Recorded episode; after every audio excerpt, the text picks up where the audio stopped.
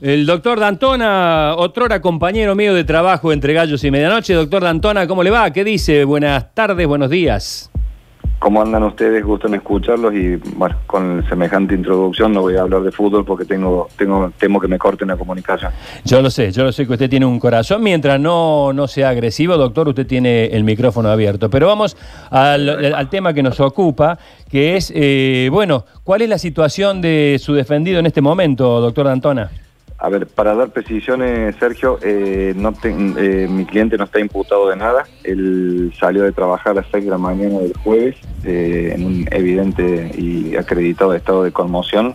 Se fue a su casa, intentó dormir y lo despertaron a las 11 de la mañana con todo lo que era medios de comunicación, redes y demás en donde al advertir toda una serie de cuestiones que se estaban diciendo que eran absolutamente inexactas, como rechazos, como rechazos por obra social, como que por poco era el que decidía el ingreso o no de personas, etcétera, hizo la consulta y lo primero que hizo fue ponerlo inmediatamente por escrito a disposición del fiscal para que el fiscal lo citara cuando quisiera en la condición que quisiera, ¿sí? Entonces, eso es la primera medida. Y en segundo, establecer que él es un empleado administrativo, concretamente su cargo se llama Azafato 1, para que entiendas cuando vos entras a la Concagua hoy a las 10 de la noche o 11 y decís me duele el estómago, me llamo Sergio Zuliani, él es el que te toma la temperatura, te llena la planeta del COVID y de determinadas cuestiones te pregunta qué tenés y cuando decís dolor de estómago se dirige hacia su compañera de o compañeros de admisión que son los que verán si sí, si no, cuándo, cómo y de qué manera. Entonces, esto lo digo para empezar a poner blanco sobre negro de que acá no estamos hablando de ningún jerárquico que con poder de decidir absolutamente nada. ¿sí? Mm. Eh, en el momento en que esta criatura, amiga de, Blas, eh, se acerca por el lugar que estaba cerrado de una manera totalmente presa de los nervios, por supuesto, eran las dos y cuarto de la noche, había dos compañeras más de trabajo de mi cliente, más una persona que hacía las cuestiones de limpieza, y cuando se le indica que vaya por el otro lado, porque no se le entendía eh, exactamente lo que estaba diciendo, al hablar de un herido, al hablar de bala, al hablar de toda una cuestión medio desordenada, el único que atinó a salir y a prestar alguna colaboración fue mi cliente. ¿sí? Y a partir de ahí se dirigió unos metros bordeando la carpa COVID que hay sobre la calle de, los sanatorios Concagua, eh, donde él lo que advirtió es a quien hoy sabemos que era Blas, eh, en el piso, en determinada posición, quiero evitar todos los detalles que no, no por ahí son fuertes, sobre todo por los familiares y demás, por una cuestión de respeto, y donde parte de la confusión a la que yo hago referencia y la que solicito que se entienda, o por lo menos que se me deje expresar, es que acá mm, todo, desde que apareció esta chica hasta que se fue el auto, duró un minuto y medio, para que tengamos conciencia del tiempo. Que mi cliente donde en esa clínica no había ni policía, ni custodia privada, absolutamente nada. No sabía si cuando salía se encontraba con qué, con un robo, con esta chica que le estaba pasando algo, decir, salió en ayuda de una persona. Doctor. Y allí, sí. Sí, ¿cómo le va? Buen día. Luchi Bañez le saluda. ¿Qué tal, Luchi? ¿Cómo estás? Mm, doctor, eh, en la clínica, en el sanatorio, ¿había médicos que podrían haber atendido a Blas? El dato de, a ver, a tu respuesta es sí, el dato de dónde estaban, cómo, si se noticiaron, de qué manera, cuántos eran y demás, permíteme y discúlpame que se lo va a dar exclusivamente al fiscal Mana cuando lo cite, pero concretamente si había médicos, sí, sí había médicos. O sea, podrían haberlo atendido ahí.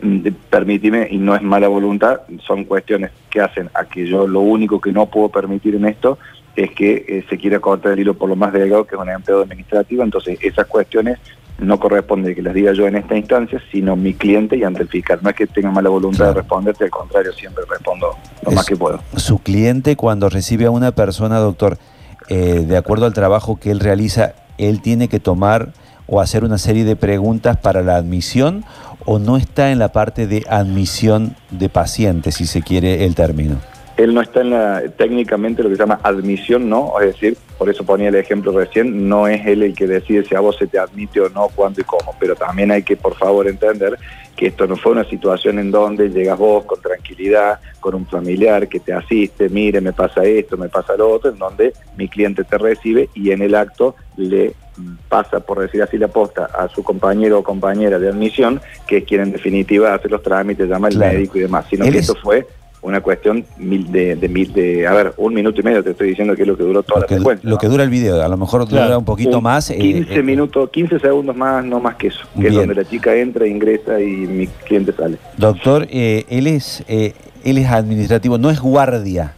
No, no, no, no, no. Él trabaja hace 10 años en la clínica, o 10 o un poco más de años en clínica Concagua, pero nunca en ese puesto. De ese puesto, o sea, siempre estuvo en el directorio, tareas administrativas de directorio, no de atención público, etcétera, y desde el mes de mayo, concretamente del 13 de mayo, se lo bajó ahí y en ese horario a que haga esta cuestión. Pero lo, Claro. lo- lo más importante, si, si me permiten un instante ustedes, es que hay que tener en claro, además de esta situación que yo acabo de referir, que cuando sale y va acompañando a esta criatura que iba pidiendo ayuda, la amiga de, de Blas, la novia de, de Juan Cruz, lo que ella le iba refiriendo era que su amigo, que la policía una había de una persecución, que habían disparado, que su amigo estaba muerto, que por favor ayudara, con lo cual ya al trauma, a la- al estrés, a la situación, como ustedes le quieran definir, encima, cuando llegó y lo vio hablar en el lugar que lo vio, etcétera, la manera en que lo va a describir, no se dio, tengo que decirlo de esta manera, aunque suene un poco fuerte, voy a ser lo más eh, prudente que pueda, dentro de lo que vio a Blas en ese momento, no vio ni una mancha de sangre, ni un vestigio de bala, de ropa Claro. rota, de ropa ensangrentada, con lo cual tampoco le cerraba lo que le estaban diciendo. Claro, Al me imagino, que- me imagino que la, la- la situación, la forma en que se expresaba esta, esta niña, esta chica, era de Mm. una total desesperación. Por supuesto, a ver, Eh, eso es como ella podía, en lo que ella podía y de la manera en que podía, lo cual no quita, y eso no es un juicio de valor, que cuando se le está diciendo, en este caso a mi cliente, eh, vara, tiro, sangre, muerte, policía, etcétera, cuando llega a estos 10 metros, 8 metros, la distancia que fuere, no se encontró ni con balas, ni con sangre, ni con nada. Y eh, te iba a apuntar lo siguiente que es contundente. La policía, a los cuarenta y pico de minutos, llega a la Concagua, entrevista a mi cliente que estaba preso en un ataque de nervios, por supuesto, lo estaban tratando de calmar, Claro.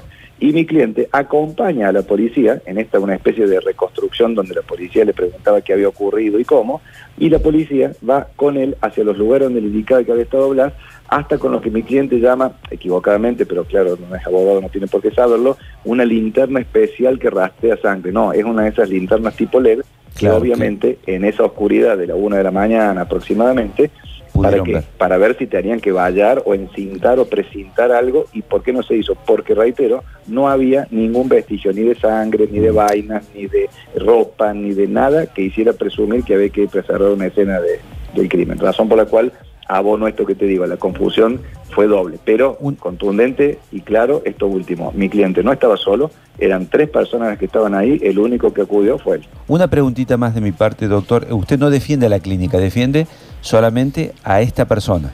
Para, digo, para que quede claro. Nada que ver con la clínica, solamente a esta persona, a este empleado, de la manera en que le he referido, no tengo absolutamente nada que ver con la clínica. Observando el, el video, se ve de pronto como que alguien ilumina el, el lugar. ¿Es una moto? ¿Se sabe quién es la otra eh, o quién llega también es- en ese momento?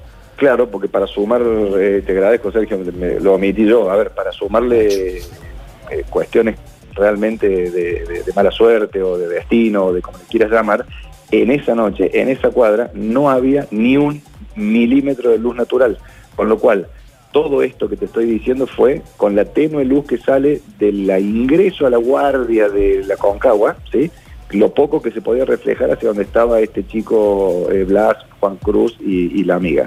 Y justo, afortunadamente, gracias a Dios, llega esta moto que los puede iluminar un poco y te darás cuenta que primero los ilumina ellos, después se acerca al auto porque era eh, andar más o menos a tientas, ¿no? Y lo que hace mi cliente es ayudar a subir al auto porque porque a Juan Cruz, al amiguito de, de, Blas, obviamente se le, se le caía, hay una parte donde se ve cómo se cae y efectivamente entonces es donde dice, pero yo te tengo que ayudar, no vas a poder solo. Razón por la cual quiero decir, si vos me preguntaras, o ustedes que estoy seguro que lo, lo preguntar al doctor y su cliente, ¿qué le dijo? ¿Estaba vivo o muerto? Él, en ese momento, lo que podía colegir y, e inferir de lo que estaba viendo era una persona que, como no es médico, como no sabe tomar signos vitales, como no tiene capacidades ni instrucción previa para ninguna cuestión médica, él lo que te dice es, si estaba desmayado, desvanecido, inconsciente o fallecido, yo no lo sé, pero cualquier esta alternativa era posible.